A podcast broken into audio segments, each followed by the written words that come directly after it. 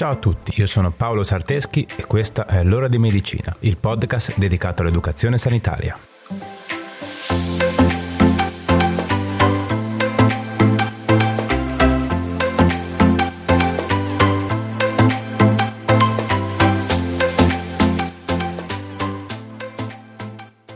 Ciao a tutti e bentornati. Oggi parliamo insieme di zecche. Si sa che con l'arrivo della bella stagione, l'aumento dell'umidità e della temperatura e la maggior permanenza all'aria aperta in giardini, parchi, eccetera, aumenta il rischio di venire a contatto con le zecche. Quindi direi che è bene conoscerle e sapere perché possono essere pericolose. Le zecche sono artropodi, appartenenti all'ordine degli Ixodidi, a sua volta compreso nella classe degli arachnidi la stessa grande famiglia alle quali appartengono anche ragni, scorpioni, acari, eccetera. Le zecche sono parassiti esterni, la cui dimensione può variare da qualche millimetro fino a un centimetro, in base al tipo di zecca e alla sua fase di sviluppo. Una zecca è formata da un corpo tondeggiante e da una testa, che non si distingue dal corpo, ma che è dotata di un apparato boccale detto rostro, che è in grado di penetrare la cute e succhiare il sangue dell'ospite. Le zecche sono diffuse in tutto il mondo e ne esistono più di 900 specie diverse. Si dividono principalmente in zecche dure o ixodidi e zecche molle o argasidi. Quelle dure presentano uno scudo dorsale coriaceo, mentre quelle molli sono prive di scudo. Dal punto di vista sanitario, in Italia le specie più diffuse sono la zecca dei boschi, la zecca del cane, l'Ialloma marginatum e il Dermacentor reticulatus. Vabbè, eh, non so se si pronunciano proprio così, eh. Ok, ora che ci siamo su cosa è una zecca e su come è fatta, vediamo il suo ciclo biologico. Il ciclo di vita di una zecca passa attraverso quattro fasi, ovvero uova, larva, ninfa e zecca adulta. Dopo la schiusa delle uova, il passaggio da uno stadio a quello successivo richiede sempre un pasto di sangue, sia da parte della femmina che del maschio. Le femmine necessitano di un ulteriore pasto di sangue per la maturazione delle uova. Le zecche generalmente non sono molto selettive sull'ospite da parassitare. Possono scegliere diverse specie animali fino anche all'uomo. Il pasto di sangue durante il quale la zecca resta attaccata all'ospite dura qualche ora, nel caso delle zecche molli, mentre può durare da giorni a settimane nel caso delle zecche dure. L'attività delle zecche è strettamente legata alla temperatura e all'umidità.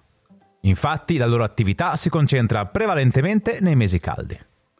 Il loro habitat ideale è ricco di vegetazione erbosa e di arbusti.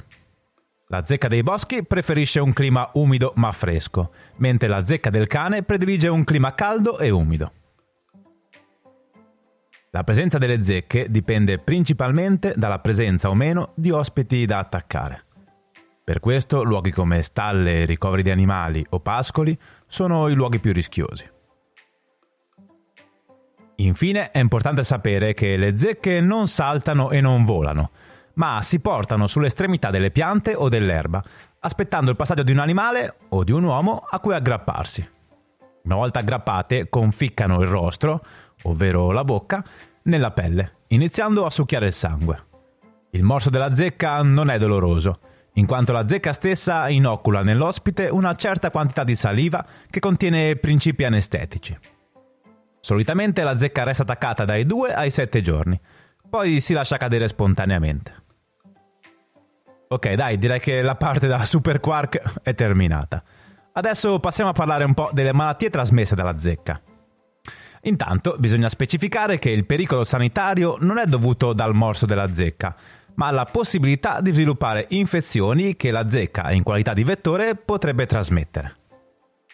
Le patologie infettive veicolate dalle zecche che hanno rilevanza epidemiologica nel nostro paese sono diverse. Vediamo in breve quali sono. Possiamo avere encefalite da zecca o TBE, anche detta meningoencefalite primaverile estiva. È una malattia virale acuta del sistema nervoso centrale, causata da un arbovirus. È trasmessa principalmente dalla zecca dei boschi. L'infezione in questo caso si può presentare in maniera asintomatica o con sintomi poco rilevanti.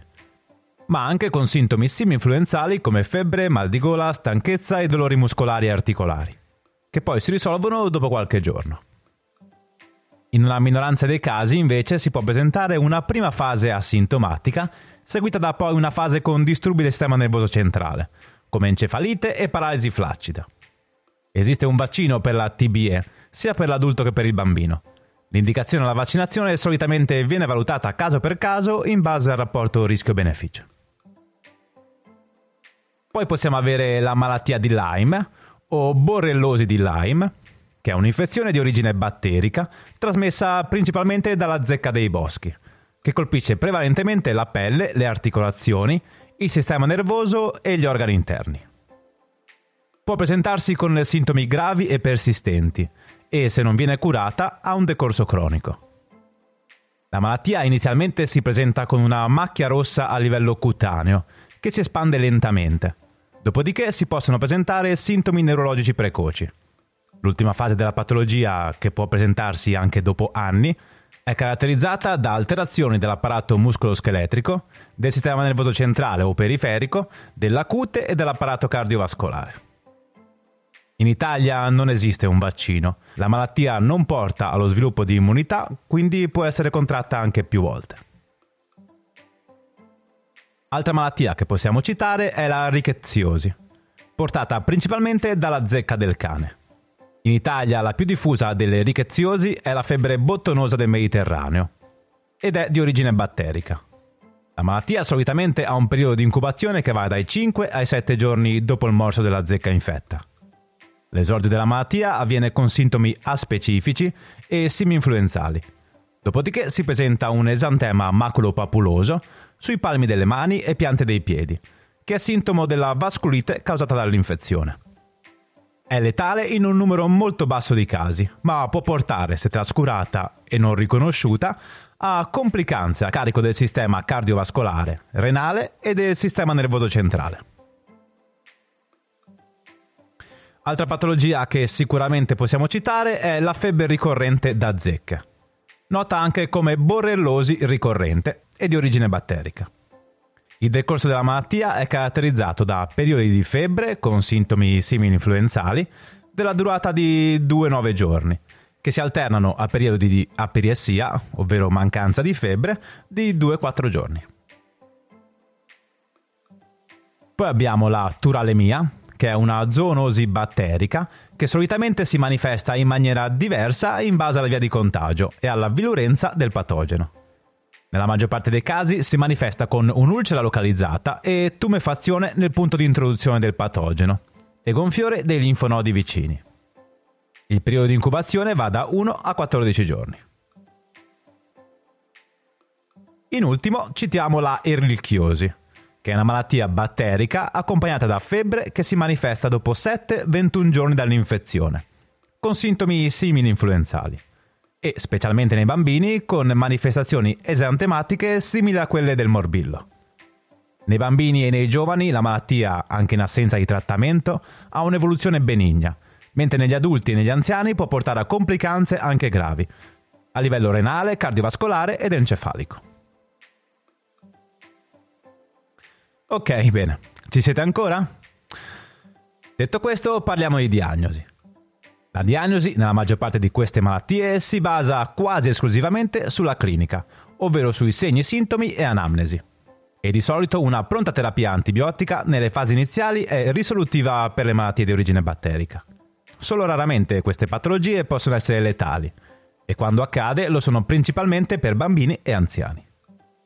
È sconsigliato l'uso di antibiotici nella fase di osservazione, in quanto la loro azione potrebbe andare a mascherare e quindi nascondere segni e sintomi ritardando la diagnosi. Ok, dai, bene, direi che per la teoria ci siamo.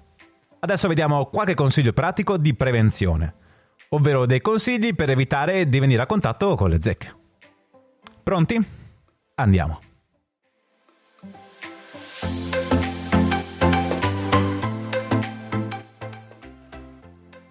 1. Evita di strusciare contro l'erba lungo il margine dei sentieri e non addentrarti in zone in cui l'erba è molto alta. 2. Se vai a fare un'escursione, indossa preferibilmente abiti chiari, sui quali sarà più facile poi individuare la presenza di zecche. E ricorda di coprire sempre le estremità, in particolar modo quelle inferiori, con calze o stivali chiari. Indossa un cappello e prediligi pantaloni lunghi. 3. Utilizza gli appositi prodotti antipulci e zecche per i tuoi animali domestici. Fai particolare attenzione e utilizzali se porti l'animale in escursione con te. 4. Prima di rientrare in casa, togli i vestiti e scuotiti ben bene, per evitare di portare ospiti poco graditi nella tua abitazione. 5. Cammina al centro del sentiero evitando di strusciare o rotolarti sull'erba. 6. Esistono prodotti repellenti da spruzzare sulla cute o sugli indumenti, per scoraggiare le zecche ad avvicinarsi a voi. Utilizzateli. 7.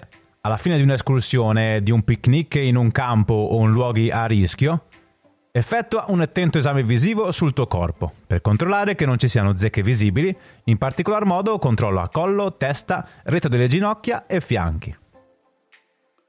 Ovviamente se all'esame visivo si presenta una zecca, la priorità è rimuoverla. Più tempo la zecca sta con voi, più aumenta la possibilità di contrarre infezioni. Infatti, dopo qualche ora che la zecca è attaccata saldamente al tuo corpo e si sta alimentando, avviene un rigurgito di parte del pasto, insieme al quale, se la zecca è infetta, possono essere inoculate nel vostro sangue sostanze infette. Quindi prima si toglie, meglio è.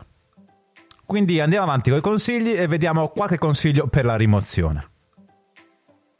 1. Non utilizzare alcol. Benzina, olio, acetone, ammoniaca, oggetti arroventati, fiammiferi o sigarette per rimuovere la zecca.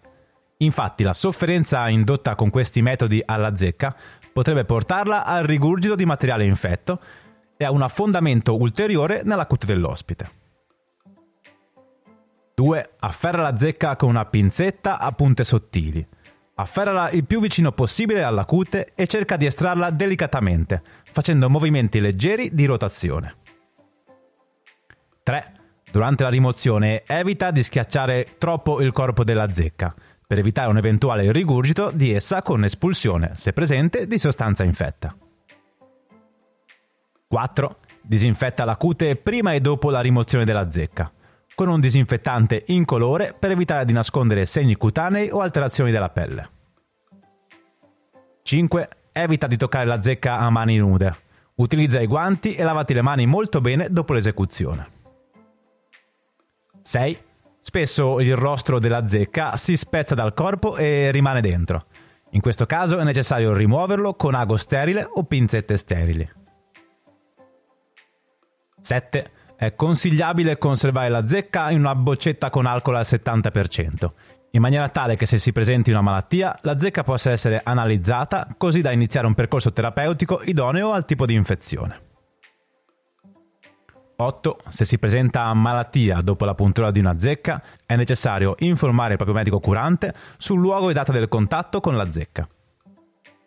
9. Dopo la rimozione della zecca sarebbe bene eseguire la profilassi antitettanica. 10. Dopo la rimozione della zecca è bene assicurarsi di distruggerla. Il modo migliore è bruciarla.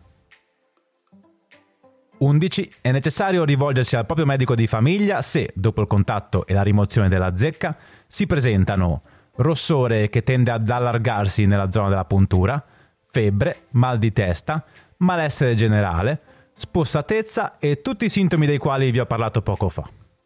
Il periodo di osservazione di comparsa dei sintomi ottimale è di 30-40 giorni. 12. È importante rivolgersi al medico se in seguito alla puntura della zecca si presentano segni e sintomi di reazione allergica. Ok, bene, siamo arrivati alla fine. Vi è piaciuta la puntata? Spero di sì. Se vuoi supportare questo progetto, condividilo con i tuoi amici e parenti e facci crescere il più possibile. Prima di salutarci, come sempre, fammi ringraziare la mia collega amica Brenda Rebecchi, che condivide con me questo progetto.